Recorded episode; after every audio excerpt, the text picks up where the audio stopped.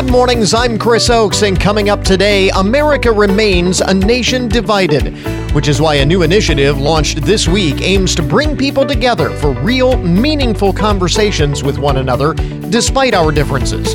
Are we ready to listen to each other again? Also, this morning, Findlay High School head coach Jim Rucki previews the Trojans showdown with St. John's in tonight's Division One district final. Weekend is coming up. It seems you can't go anywhere these days without seeing someone with a hard seltzer in their hand. What's behind this craze that has become the fastest growing trend in the adult beverage industry? And you asked, we deliver. Yummy recipes for a made from scratch family pizza night. Highlight this week's collection from Kyra's Kitchen. This is the Good Mornings Podcast Edition for Friday, March 5th, 2021. WFIN News, I'm John Marshall. The WTOL 11 First Alert forecast is calling for sunny skies today and a high of 40. Mostly clear tonight with a low 25. Governor DeWine gave a special COVID 19 address on Thursday, one year after the state's battle with the virus began. We did what Ohioans always do we rallied together we showed the world our Ohio grit. The governor implored Ohioans to keep battling, saying the end of the fight is now in view. He also gave a target for when all health orders will be lifted. He said that when Ohio gets down to 50 cases per 100,000 people for two weeks, all health orders will come off. The state is currently at 179 cases per 100,000 people. In related news, free COVID 19 test kits are now available at the Findlay Hancock County Public Library. The self administered at home rapid antigen test kits have been provided by the Ohio Department of Health and Hancock Public Health at no cost. The test provides results in minutes and detects the virus in the early stages when people are most infectious. Get more on our website. Four Hancock County entities will receive a total of $16,000 in funding through the 2021 Hancock County Community Partnerships Prevention and Wellness Mini Grant Program. The program is operated in conjunction with the Hancock County Board of Alcohol, Drug Addiction, and Mental Health Services. Receiving $5,000 grants are the Hancock County Veterans Service Office, the LGBTQ Spectrum of Findlay, and Cory Rawson Local Schools. The Family and Children First Council was awarded a $1,000 grant. Find more on how these mini grants will be utilized on our website. The Findlay Trojan basketball team is playing in the Division One District Championship tonight. AJ drives, goes up high, and lays it in. It's a nice play by AJ, going to his right, getting it up off the glass. That was one of their buckets against Toledo St. Francis earlier this week. Tonight, the Trojans will be taking on Toledo St. John's for the district title. Findlay beat St. John's by one point last month in a regular season game. Tonight's championship game is at 7, and our coverage here on WFIN begins at 640. More news online anytime at WFIN.com. I'm John Marshall with 1330 WFIN and 95.5 FM. There is always a reason to celebrate each and every day, and today, a little fashion uh, heads up for you. Today is Dress in Blue Day. Dress in Blue Day. I don't know why. I don't know what the significance is, but today is Dress in Blue Day. It is also Employee Appreciation Day, National Cheese Doodle Day. buy, buy your employees some cheese doodles and you'll be covered. It is the National Day of Unplugging. The National Day of Unplugging. Today it is Reel Film Day. Reel, R E E L, as in reels of film. Reel Film Day. And uh, today is also the World Day of Prayer. So let's not forget that. So I have to admit, I it's kind of ironic. It's the National Day of Unplugging. We don't want to do that because we uh, end up off the air doing the uh, doing the show from the home studio. Uh, once again this morning, we're in the bunker, and um, I have to admit today that I am here doing the show in my PJs. it's a Friday. I mean, come on. So I'm just I'm just here lounging in my PJs. Uh, a lot of Americans uh, have done that over the past uh, course of the past year, staying at home, working remotely, and all of that. Um, but at least one company believes that we are ready to get dressed again. The CEO of The Gap uh, told Fox Business the other day that they are predicting a rebound in sales in the second half of this year. Sonia Syngal says we are quite optimistic. We do think that there is going to be this peacocking effect that happens as people emerge from COVID. Uh, after many of us is, have been staying at home, working from home in sweatpants and PJs, uh, we are going to be eager to buy clothes again and update our wardrobe once all of this is over. That's what the Gap believes. Uh, they predicted yesterday that sales would continue to be dragged down by the pandemic for the first half of this year, but would return to uh, more normal pre pandemic levels in the second half of 2021. So, there you go. I guess what that what they're really saying is don't expect a whole lot of sales a whole lot of discounted sales in the second half of 2021 because they think the demand is going to be uh, is going to be high. Uh, speaking of the uh, pandemic, uh, boy, you know restaurants have really taken a beating over the course of the past year, and now here is the latest thing that they don't need. Restaurants across the U.S. Uh, are getting slammed by people scamming them for refunds the Los Angeles based restaurant Spoon by H wrote uh, in a post on February 22nd We are heartbroken to find ourselves sharing the very news we had hoped we would never have to have. Spoon by H will be closing. Uh, although we put up our very best fight, and, and this is the thing, a lot of restaurants have closed, but what was interesting about this is that although we put up our very, very best fight, we could no longer hold out against the growing barrage of fraudulent, disputed charges and the countless refunds we've had to issue. Uh, another restaurant, Bell's Barbecue, based in Henderson, Nevada, just outside of Vegas, has reportedly been affected by this new Dine and Dash scam. It is, it's the online equivalent of Dine and Dash, where people go in and then skip out on the bill. This is the online equivalent using third party delivery apps.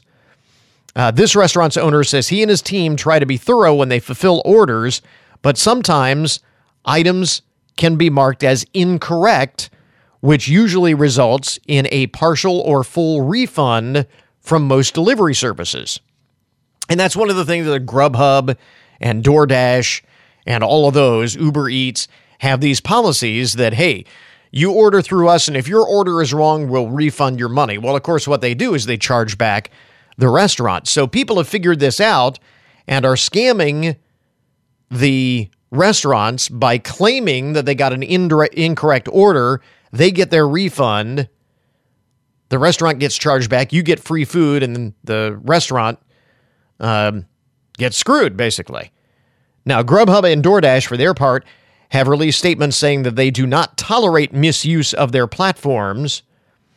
Uh, and uh, Postmates and Uber Eats, the other players in the meal delivery service, food delivery service uh, space, both have uh, policies on their websites that are in place to address potential fraud, but it's still happening. As for Spoon by H, the uh, uh, LA restaurant, that has been basically driven out of business by this. A GoFundMe campaign was started by a customer that raised nearly $72,000 for the restaurant. So I don't know if they have reconsidered their decision to close or not, if that's enough, but that's anyway, kind of interesting stuff. Don't do that. Don't do that. It's just a horrible thing. So, this is the uh, big controversy that everybody's been buzzing about this week uh, the uh, the banning of these Dr. Seuss books.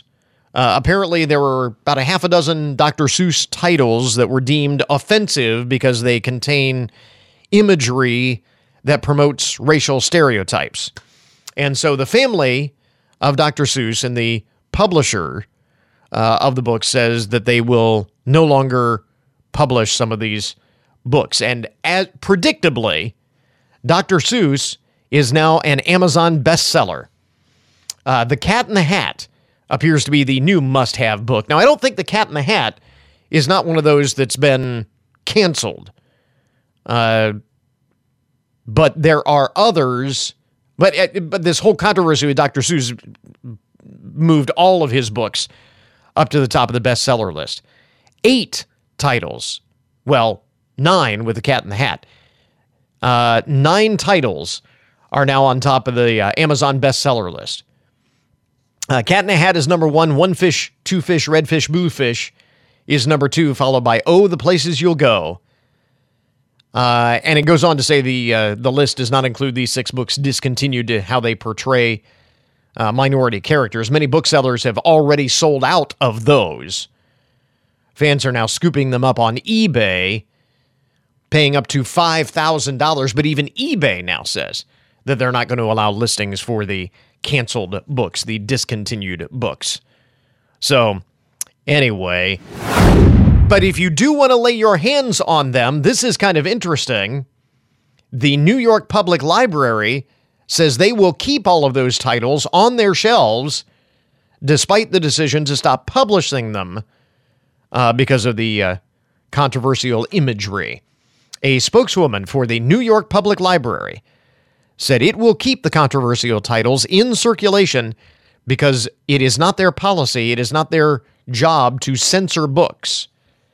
And uh, they will continue to lend them out uh, until their condition deteriorates to the point where they can't, because it happens all the time with, with books. They eventually just wear out.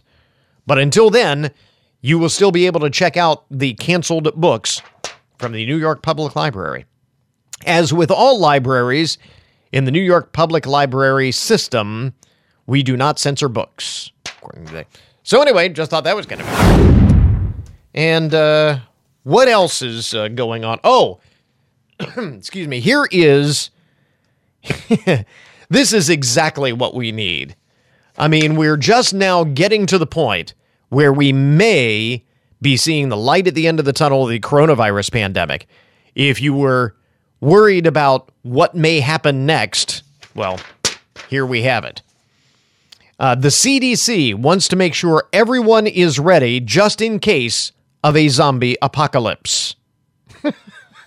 apparently, I don't know if you knew this, apparently, Nostradamus predicted a zombie apocalypse in 2021.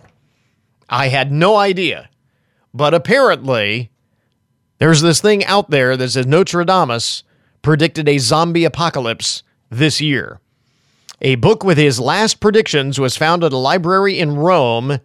It said a Russian scientist will allegedly create a bio- biological weapon and produce a virus to turn people into zombies. Great. We just figure out what to do about COVID, and now we're gonna we're gonna have this virus turning people into zombies. That's just what we need. The CDC responded in a blog post sharing tips on how to survive. Uh, they say have an emergency kit. That's number one. Make a family plan with a meeting place.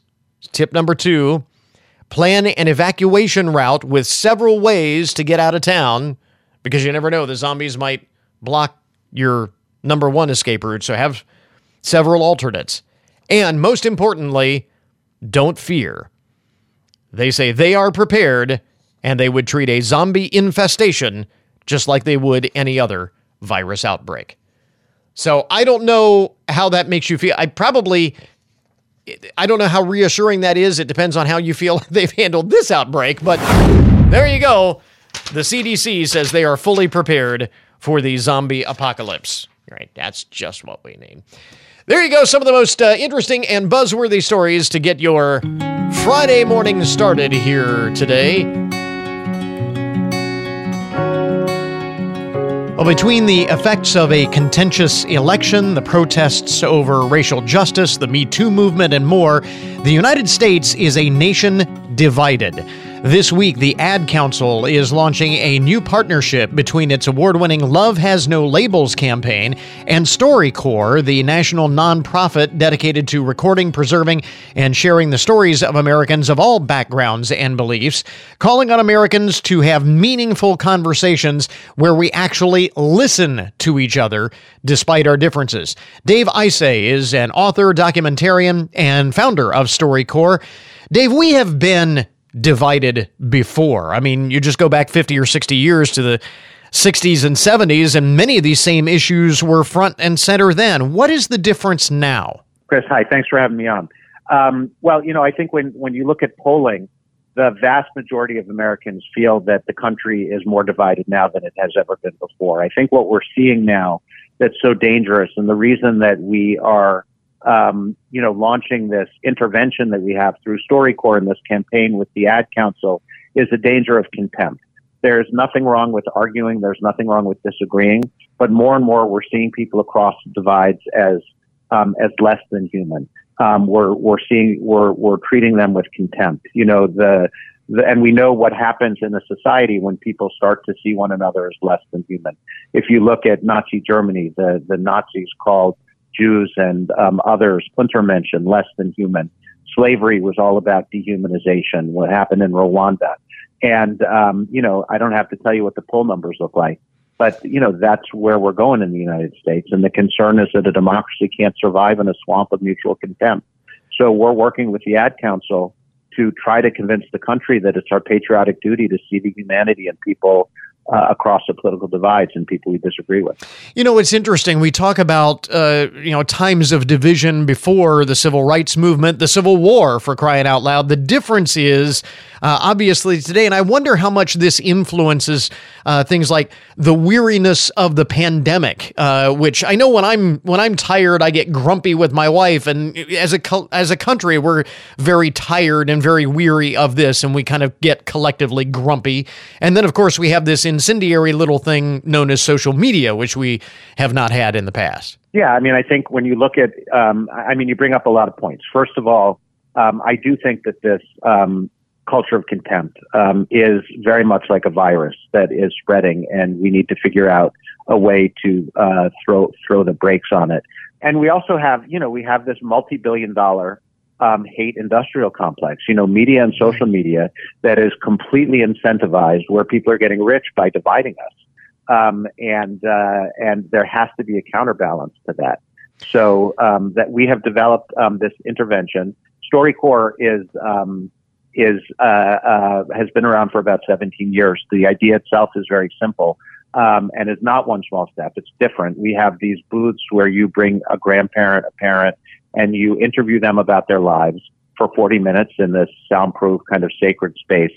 Um, ask them um, questions you don't normally get to ask because, as you know, it's it's just audio. A microphone gives you the license to talk about things you've never talked about before. Mm-hmm. At the end of the 40 minutes, you get a copy, and another stays with us and goes to the Library of Congress so your great great grandchildren could get to know your grandmother through her voice and story.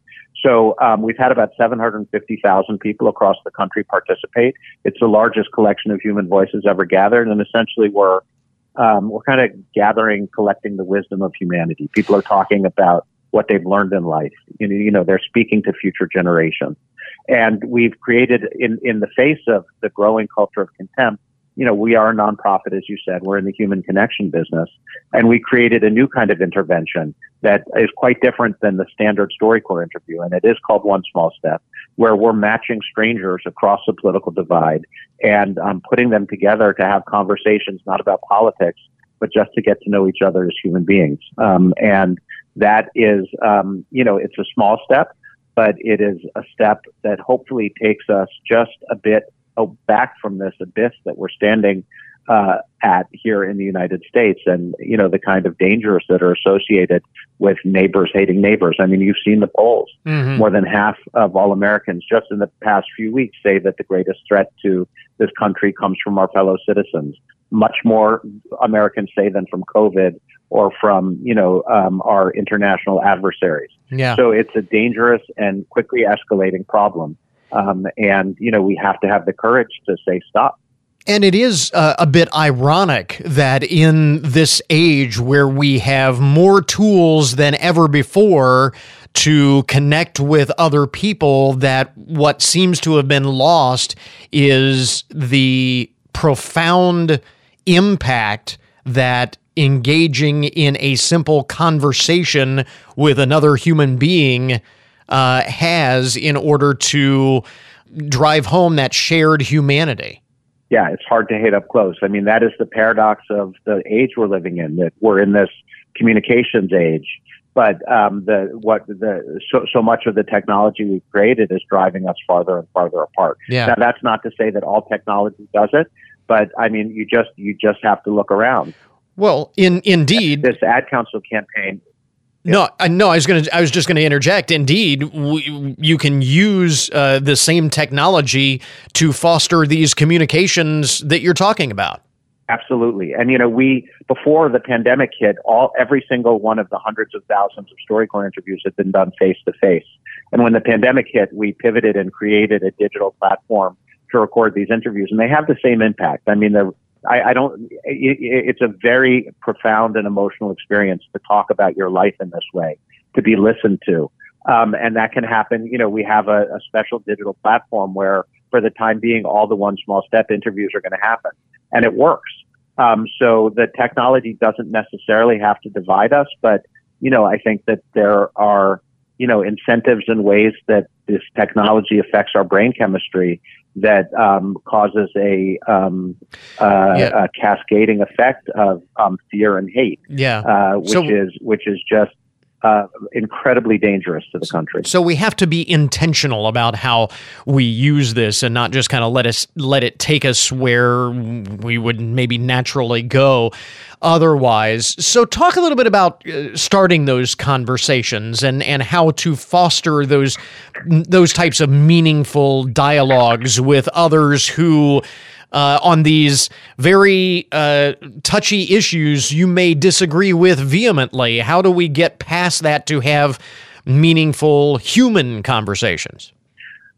So we don't, you know, we, we may not get past our disagreements. Um, one small step, again, is just that first step. We do not encourage people to talk about politics, but we know that without having some kind of a social fabric, that there is no opportunity to talk about politics because it just evolves into screaming. You know, in the history of um, communication, no one has ever been sworn at, screamed at, um, uh, disparaged into changing their mind.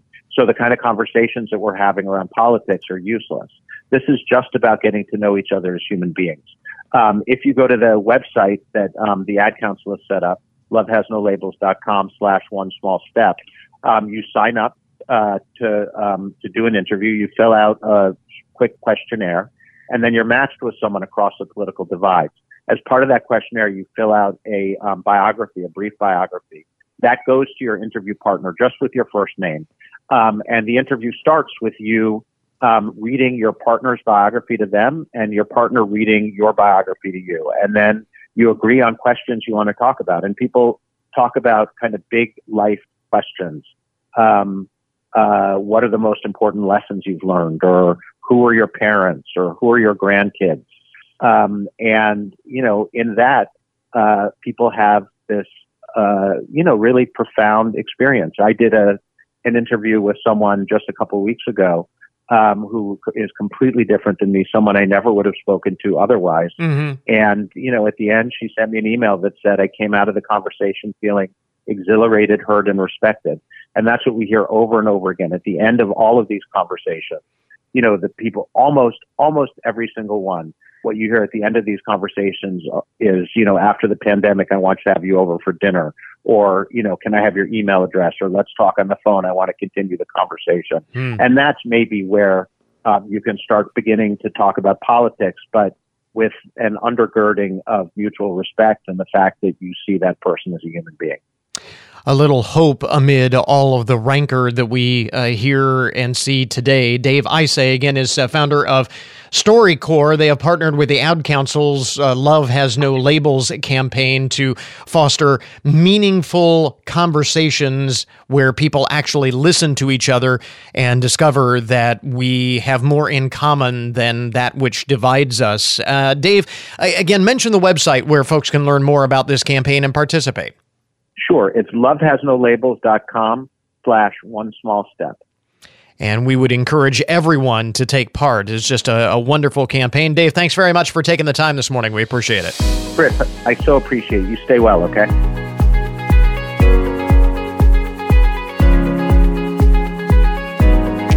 Really getting into the exciting part of the high school basketball tournament now.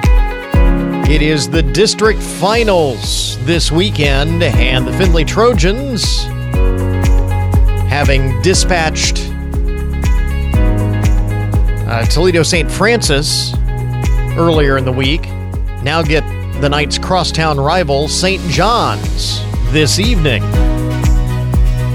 for a district title. Best of luck to the Trojans. Earlier this week, our John Marshall spoke with head coach Jim Rucki for a preview of that showdown.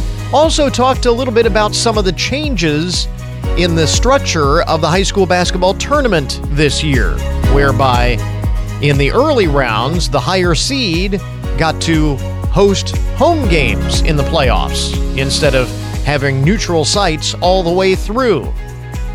From this week's Coach's Corner, here is John Marshall with Findlay High School Trojans head coach Jim Rucki. Over the last several years, there has been uh, some talk about moving the, the first round sectional games to the, the home higher seated uh, site. Do you think that the, the pandemic has moved that forward so that will become more of a common thing? Yeah, I think so. You know, a lot. It's nice having a home game, uh, but I'm not really a fan of it. You know, I'm more of a traditionalist like I said, you know, you you just going to tournament games the years you go over and you you know maybe you go to Liberty Benton and uh there's a double header of district tournament and you know it's Miller City versus uh, Arlington and and Continental versus uh Van Buren and the place is packed and you know uh people waiting to get in and you know you, you see two games and that just seems like tournament basketball to me. Toledo's St. John's in the district final. Again, that will be at Toledo Central Catholic. When you last met St. John's, AJ Adams was in foul trouble for a good bit of the game. With a tough player like AJ who can make such a difference, you don't want to take the edge off of that aggressiveness, but you still have to find a way to make sure that he can stay on the floor so he can make those things happen. How do you balance that?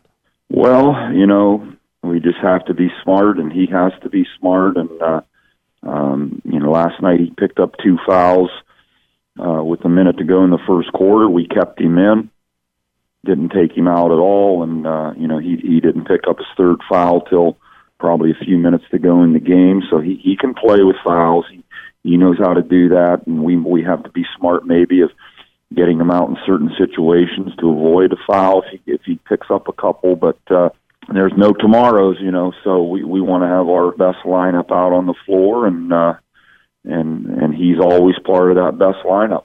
The regular season game with St. John's, a real battle. You came out on top 49 48. Are you expecting a similar matchup Friday night? Yeah, I think so. You know, they, they are just really solid defensively. I said that the last time where they showed up in their Anthony Wayne game against Anthony Wayne. They just have five guys out there that can really guard they're very versatile.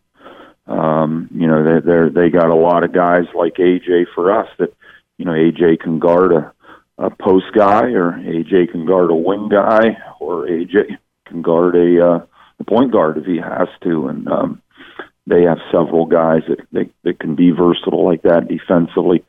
They're active and, and tough and strong and athletic, so um, it's not going to be a, a seventy to 70 to 68 game. I can almost guarantee you that. Findlay meets Toledo St. John's in the district final. You can hear Mike Miller with the call, beginning with the Trojan pregame show at 645. Tip is at 7 o'clock here on 1330 WFIN.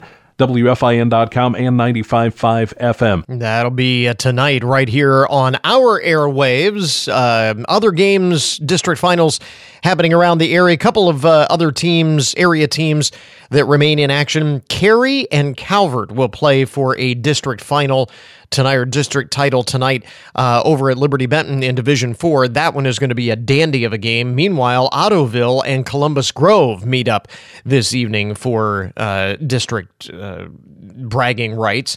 Uh, Ottawa Glandorf plays on Saturday against Wayne Trace. You'll hear that one on our sister station 1063 The Fox. And of course, best of luck to the OG girls. Uh, the girls uh, now into the regional rounds. So, uh, best of luck to the uh, Lady Titans as well.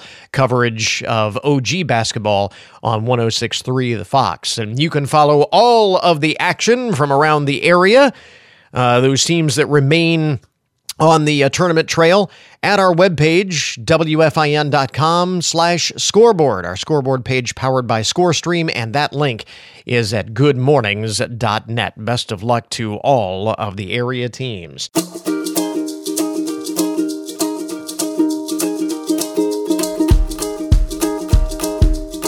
This seems like the perfect topic to talk about as we head into the weekend and head towards spring. These days, you can't go to a grocery store, a liquor store, or a socially distanced backyard barbecue without seeing a can of hard seltzer the popularity of which is exploding. In fact, it is the fastest growing category in the alcoholic beverages industry with an expected sales of $2.7 billion this year. Ricardo Marquez is the Vice President of Marketing for Michelob Ultra joining us to uh, talk about the this growing trend and uh, to learn more about their newest flavor release in this increasingly crowded space.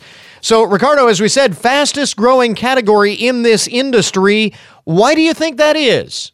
Well, good morning. Thank you for having me. And you're absolutely right. I mean, seltzers have been exploding in popularity over the last few years and show no sign of slowing down whatsoever. And, and that comes down to the fact that seltzers very much so cater to what uh, people are looking for today, right? So uh, drinkers are looking for light refreshment. Uh, they love to explore different flavor combinations. And then, of course, more and more, the health conscious drinker looking for uh, zero carb, uh, zero sugar, low calorie uh, options. And, and that's exactly why seltzers fit very much so fit into the lifestyle of today's drinker. So, between the popularity of craft brews and now this, legacy players such as Anheuser-Busch InBev, your parent company, have taken a bit of a hit in market share. How is your brand positioned to recapture that market and capitalize on this rapidly expanding hard seltzer category? Well, actually, with with uh, Anheuser-Busch, with our portfolio of brands, we we doubled our sharing to this this amazing segment over the last uh, couple of years. We have a very exciting portfolio of brands, and we believe that you know with Michelob Ultra, I mean, this is the the hottest brand in the industry today, growing popularity from literally from coast to coast, and, and a brand that has a reputation uh, for uh, premium, low carb, low calorie uh, offerings. And and our uh, Michelob Ultra Organic Seltzer is no different. This is why we believe uh, that we're uniquely placed to capture uh, some growth in this in this segment. In fact, you are here this morning to uh, introduce a a new variety pack known as the Classic Collection. It says here, and it has three new flavors. So tell us about this. That's right. I mean, perfect timing, right? I mean, thinking about spring, uh, that's just around the corner. Uh, we're today introducing our second variety pack, our Classics Collection edition, to our Michelob Ultra Organic uh, uh, seltzer family. So this is uh, all new. Brings we're bringing all new flavor combinations in this uh, second variety pack with mango, apricot, mixed berry, and citrus. Uh, all of it made with real organic juice, only 90 calories, no added sugar, and of course, all of it USDA organic certified. So we think this is going to do really, really well uh, for for for spring and then summer, of course you emphasize the organic part. Is that what sets this collection apart from other hard seltzers that are out there on the market? That is indeed one of the one of the things that we're really proud of. I mean, we, we went through this very rigorous process to get our seltzers to be USDA certified organic. That's definitely one of the elements that sets us apart. But then on top of it, I mean, our seltzer is filtered for six times for a smooth finish. Uh, we have none of the artificial aftertaste that's sometimes prevalent in some of the existing uh, options in market. And then, of course, we're bringing uh, you know new flavor combinations uh, with this uh, low calorie, low carb package. So we think this is somewhat of a unique uh, proposition into into what exists today. And as we say, it is indeed as real as it tastes. So I got to ask, did, did, you get to be one of the uh, taste testers for this? I mean, is that part of the job? Because I'm thinking that would be like the coolest job in the world. Look, it, it is a tough job, but someone has to do it, right? I, so, so my follow up, so my follow up question, obviously, is what which is your favorite? Which should we try first? Oh, that that's a hard question because I love all of, of our different flavor combinations, but I have to say that I that I you know that I I, I absolutely uh, love the uh, uh, cucumber lime uh, Okay. option, which we've launched earlier this year. It's part of our signature collection. Uh, that one is amazing. I mean, all of them are, but that one in particular, I really, really enjoy. We're going to put you on the spot here this morning. Again, uh, Ricardo Marquez, Vice President of Marketing for Michelob Ultra uh, and their uh, new classic collection of hard seltzers. Where do we get more information?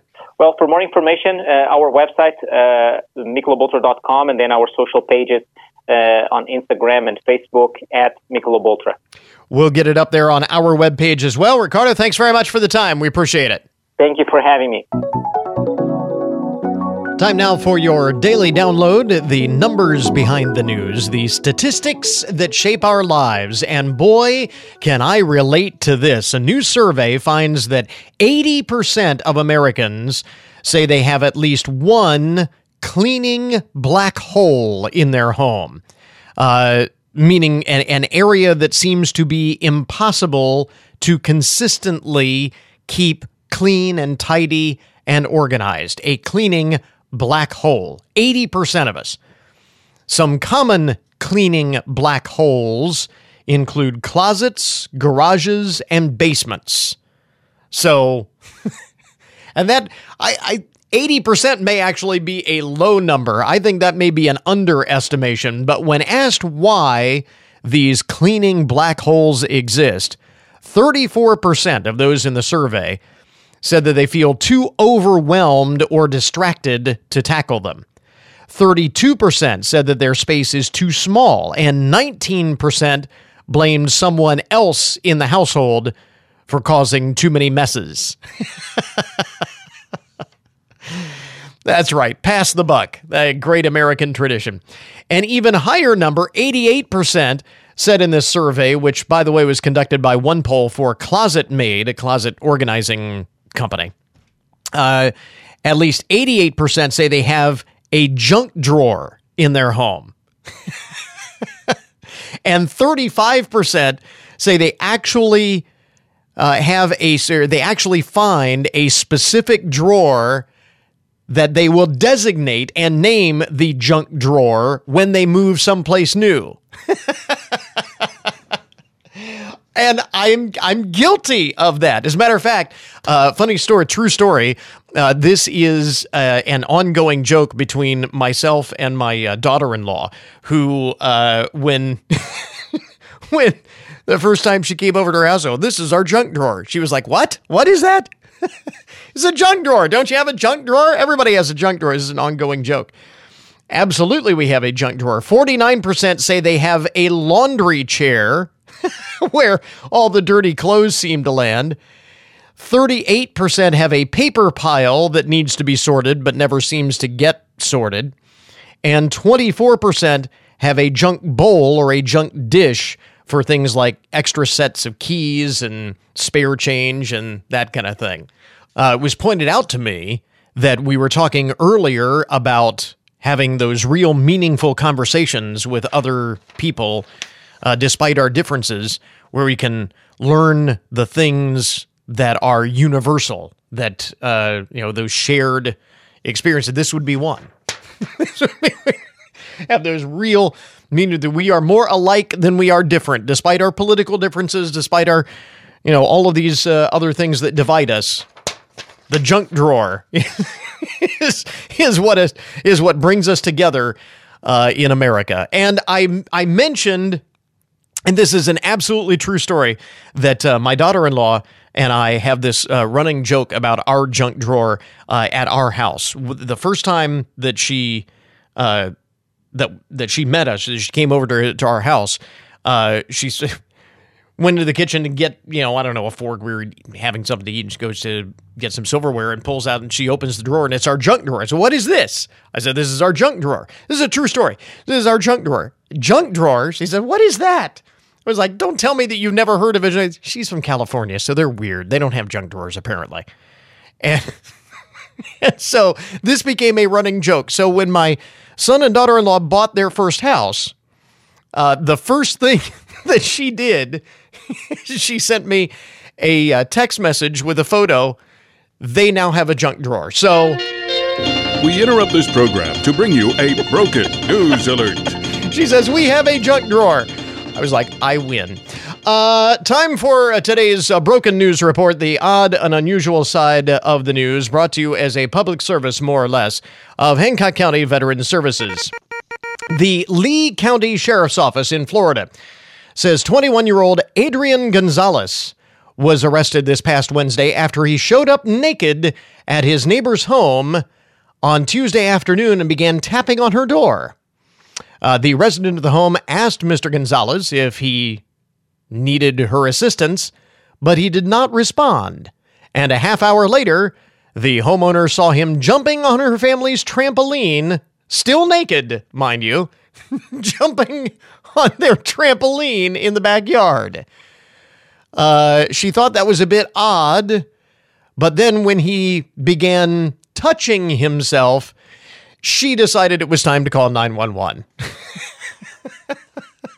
uh, yeah, that's I think that's a good good threshold. You've gone uh, over the top uh, there. Uh, police say Mr. Gonzalez ran up to the woman's door demanding entry, and when she refused, he allegedly smashed her kitchen window. Lee County deputies arrived and took Mr. Gonzalez into custody. I'm thinking that there might have been some sort of intoxicating substance involved.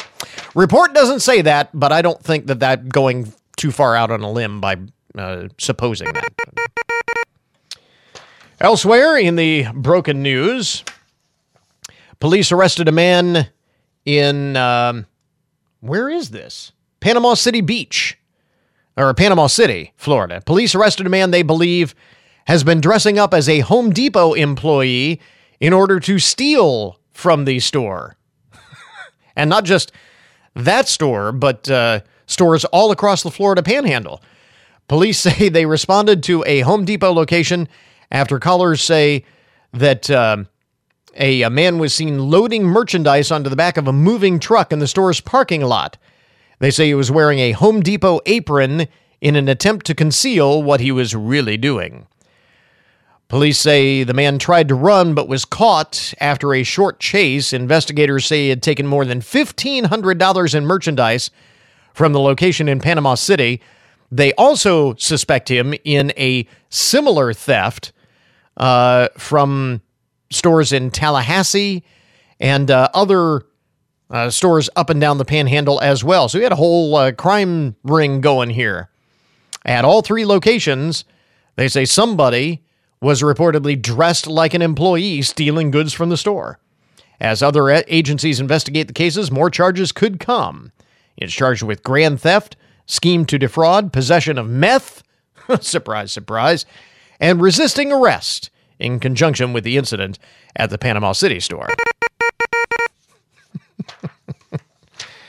it seemed like such a great plan, too. That's. I believe he got caught. Uh, this is crazy. Pieces of 16th century armor are back at the Louvre Museum in Paris nearly 40 years after being stolen. The ornate helmet and body armor, encrusted in gold and silver, had been gifted by the Baroness Salomon de Rothschild in 1922 and had vanished in 1983. Uh, its theft deeply troubled museum staff when it was taken, but investigators recently recovered the pieces, which will go on display when the museum reopens following the pandemic. Details around the armor's disappearance and the recovery effort have not been released. Why would somebody steal 16th century armor? I mean, that's all of the things to steal. That seems very strange. Maybe he was using it at Home Depot. I don't know. And finally, in the uh, broken news, cats don't care if you get to work on time. Uh, train service, commuter train service in England was delayed on Wednesday when a cat refused to come down off the roof of the train. Staff say that the cat was wide eyed and terrified as it perched precariously close to the 25,000 volt overhead lines which power the trains. The train had to be taken out of service uh, and replaced with another, so the whole fiasco only caused minor delays to commuters. The cat remained on the train for two and a half hours before being coaxed to safety. Thank goodness they had another train that they could you know, put into service and get people where they needed to go. Can you imagine trying to explain that to your boss? Honestly, I was late to work because there was a cat that was stuck on top of the train. Honestly, that's I I'm not kidding about it. I don't think that would fly. There you go. That is today's broken news report. This update on the odd and unusual side of the news brought to you as a public service, more or less, of Hancock County Veteran Services. We now return you to your regularly scheduled programming. You can help recognize outstanding teachers in Findlay and Hancock County. Nominate a current teacher who made a difference in your life for the Findlay Rotary Club's Golden Apple Awards. Place your nomination online at findlayrotary.org. Nomination deadline is April 2nd. Please promote the work, dedication, and achievements of all teachers by nominating an excellent teacher for the Golden Apple Awards. This message provided by WFIN.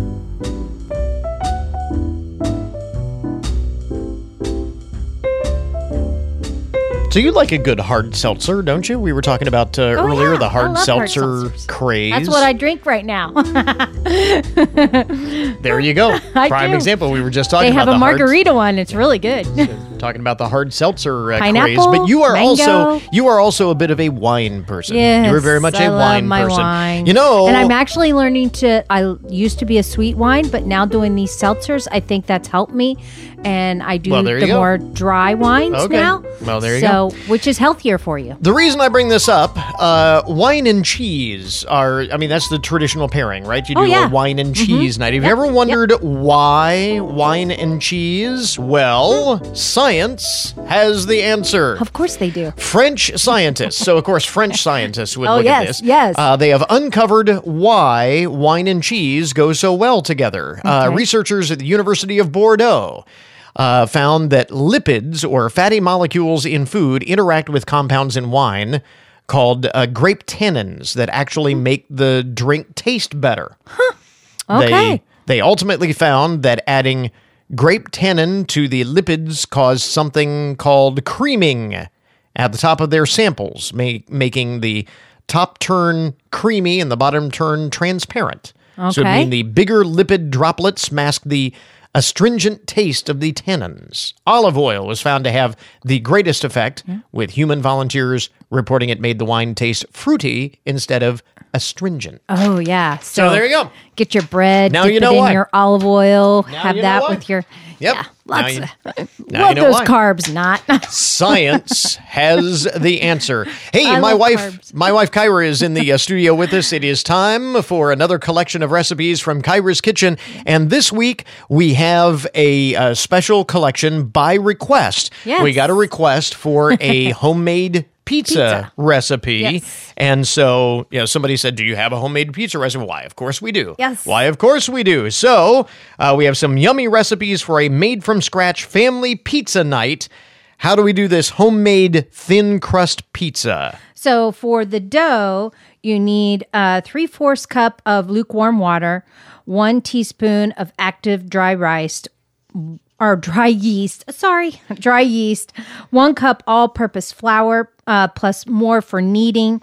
Um, a half a teaspoon of salt, two tablespoons of butter. Then for the toppings, just your favorite pizza toppings. Yeah, your your pizza sauce, your mozzarella cheese, Right.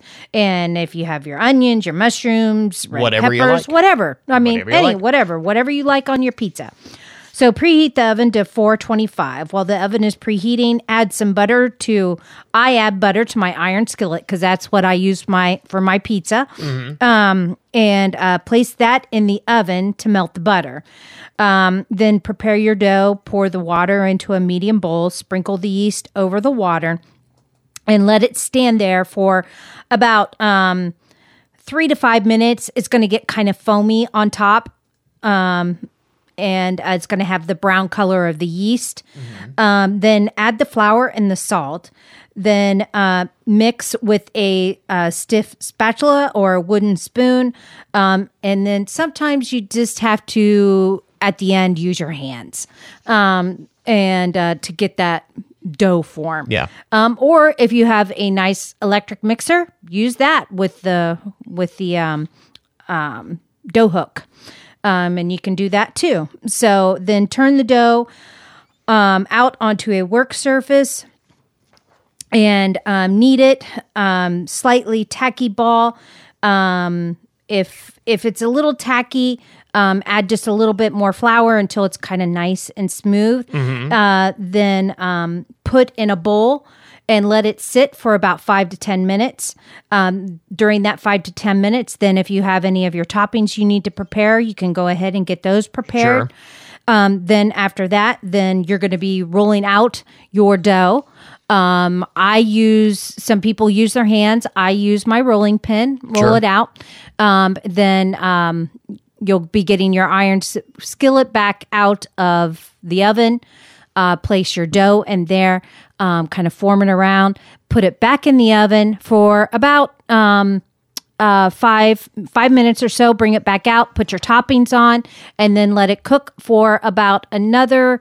Um, Oh, 15 to 18 minutes, depending on how how um, you like your cheese. If you like it, if you like it just nice and melty and smooth, then probably closer to the 15 minutes. And how well done you want your crust. Correct. Yeah. Yes. So Yep. So, so, and then take it out, let it rest for about five minutes, slice it up, and serve. And uh, there you go, your Yes. uh, homemade pizza Yes. with all of your favorite toppings. Yes. Including Froot Loops. Fruit. I know. I Did saw you- that. Did you see that? Yeah. Uh, I'm, I'm wondering if it's more a dessert pizza. If it's more a, dessert pizza, Pizza place then- in Iowa, if uh, folks Yeah. have not seen this, uh, Yeah. Pizza place in Iowa has gone viral for their Froot Loops pizza. Yeah, and yeah. I have. Did you see with the cream picture? cheese. Yeah. You see yeah. the picture? There's yes. the picture. Yep. of it, yeah. With like a cream cheese um, frosting on so top. if you try So- that, let us know how Yeah. it goes because we the will crust not. shouldn't be a regular crust. It should be a different type of crust. I don't know. we will not be trying that at our household. So if you try it, oh, come you- on, honey. You like no. Froot Loops? No, just no, no. Uh, if you try it though, you can let us know. Uh, to go along with the uh, homemade thin crust pizza, we've got a uh, really cool recipe for homemade potato chips, which Yes. is really easy. Yes. So this is really simple. So just two medium potatoes, two teaspoons of olive oil, and salt for taste. So pretty much pre preheat your oven to 400 degrees. Prep a baking sheet with parchment paper, or I love my silicone mat that my honey got me. It's awesome. I use it a lot. uh, prep your potatoes um, using a sharp knife or a food processor. Um, with and make the thin thin slices about one sixteenth of an inch. Yep. Um, and then um, uh, pat them dry um, to get off the excess moisture, moisture and then um, place them on the cookie sheet. Um, put your olive oil on it, your salt, season it, flip it, kind of separate them so they're not touching each other. Mhm. Uh, then bake them in the oven for two to five minutes, or I'm sorry, for seven to nine minutes. And then uh, keep your eye on them. Once they start getting crispy crown, flip them, you know, and then um, Another seven to yeah, nine minutes yeah. on the other side. Yep. And then um, two to five minutes to let it rest and ready to go. There you go. And for dessert, uh, mint chocolate cheesecake dip. Yes. So this is real easy also. It's just an eight ounce thing of cream cheese softened, a half a cup of unsalted butter softened, three fourths cup of powdered sugar, one teaspoon of mint extract, one cup of semi sweet um, chocolate chips, and two to three drops of green food coloring. Um, pretty much, you're just combining um, the uh, cream cheese and the butter to make it smooth, then slowly adding the powdered sugar, the mint extract, and then uh, fold in, oh, and the food coloring. Right. Then fold in your chocolate chips. Don't use your mixer for that because you'll chop up your chocolate chips. um, then store in an air uh, container in the fridge until you're ready to serve. Serve with your Oreos, your uh, animal crackers, your Mm. chocolate graham crackers, Mm, mm, any mm. type of stuff Yeah, like good that. stuff. So yeah. So there you go. Uh, your recipes for a made from scratch family pizza night the homemade thin crust pizza, the homemade potato chips, and the mint chocolate cheesecake dip for dessert. Yes. Good stuff. And we've got those recipes linked up at our, uh, well, at our Facebook page. We've got the uh, recipes posted on the uh, Facebook page and also linked up at goodmornings.net. Uh, those re- uh, recipes by request. So if you have uh, something that you uh, or have a Oh, yeah. hankering, have a hankering for, just let us know. Yep. And we're more than happy to uh, share what we've got. If you have a recipe you would like to share with everyone, by all means, we'd uh, love to have that too. You can email us. Go to goodmornings.net for all those details. My wife, Kyra, thanks very much for dropping by. You're welcome. And that will put a wraps on our podcast for today. I want to thank all of our guests for joining us and thank you for listening in. Remember, you can check out our webpage for more information about all of the topics that we talk about each day on the program. Also, connect with us on our social media channels. Find the link to email us with anything that you'd like to share directly. Sign up for our daily email newsletter and lots more. Goodmornings.net. So until Monday morning, that is good mornings for this morning. Now that you've had a good morning, going out, make it a good day, a great weekend, and we'll catch you back here next week.